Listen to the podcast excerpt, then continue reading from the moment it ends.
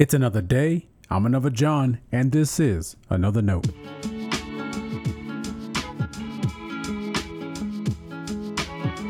Today's edition of Another Note is titled Make a Plan.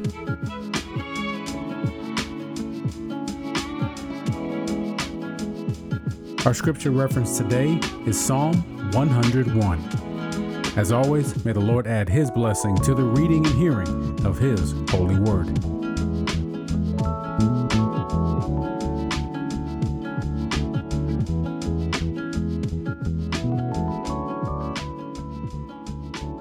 I will sing of loyalty and of justice. To you, O Lord, I will sing. I will study the way that is blameless. When shall I attain it? I will walk with integrity of heart within my house. I will not set before my eyes anything that is base. I hate the work of those who fall away. It shall not cling to me. Perverseness of heart shall be far from me. I will know nothing of evil. One who secretly slanders a neighbor, I will destroy. A haughty look and an arrogant heart I will not tolerate. I will look with favor on the faithful in the land, so that they may live with me. Whoever walks in the way that is blameless shall minister to me. No one who practices deceit shall remain in my house. No one who utters lies shall continue in my presence. Morning by morning, I will destroy all the wicked in the land, cutting off all evildoers from the city of the Lord. This is the word of our Lord. Thanks be to God.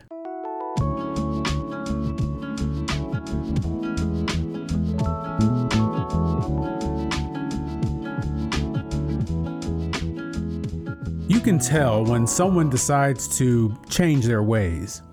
For a lot of us, it happens every first of the year. We make resolutions to do better with our health and attitude. This is the year we'll pursue that goal that's been lurking in our minds. In a way, that's how I read Psalm 101 today. It's considered one of the royal psalms. The occasion is some sort of beginning for the king, a charter of sorts. The king is declaring how he intends to rule his kingdom. As a result, he identifies several things he will do. He will sing and study. He will walk and watch what he watches.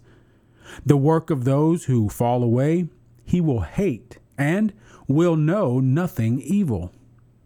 Interestingly enough, he will destroy those who slander a neighbor and will not tolerate arrogant people.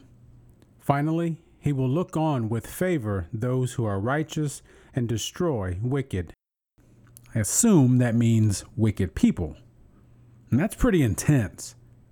It makes you wonder how long he went before some of it fell through. But the point is, as he sets out, the king has his mind set on what his reign will look like. You and I are children of the Most High God, but we don't wear crowns or carry scepters with us. We may never have to worry about running a kingdom. We will, though, need to consider how to live our lives. What kind of family will we raise? How will we pursue our life's purpose? What will our church's ministry be? Those kinds of decisions need as much enthusiasm and concern as the king of Psalm 101 gave his reign. The term Methodist was given to John Wesley and those that joined him. It wasn't a compliment, mind you. The popular understanding, we're told, is that Methodist equated a methodical routine.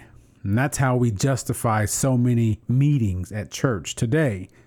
But the name goes deeper than that. It stems from the idea that anyone can practice holiness. Understand that not everyone has always believed that. There are some areas of thought and practice that only the elite can understand. Holiness is one of those areas. This perspective suggests that great wisdom and intellect are required to be holy, As a result, only a few people can actually do it. But a Methodist perspective believes anyone can pursue holiness. Faith is a gift from God. As such, anyone can commune with God. Don't take for granted how powerful that idea is. Now, there are practices, let's call them methods, that can help you live holy. And that's why we talk about them so much. Think of prayer, worship, Bible study as methods of growing in holiness. Psalm 101 is a king's plan that would dictate the kind of king he would be. You and I do well to plan out our walk with God as well. What practices do we need to develop or strengthen to live faithful to Christ? What do we need to stop doing to live in obedience? Anyone can honor God, but holiness doesn't happen by chance. Most times, you need a real plan. Stay blessed.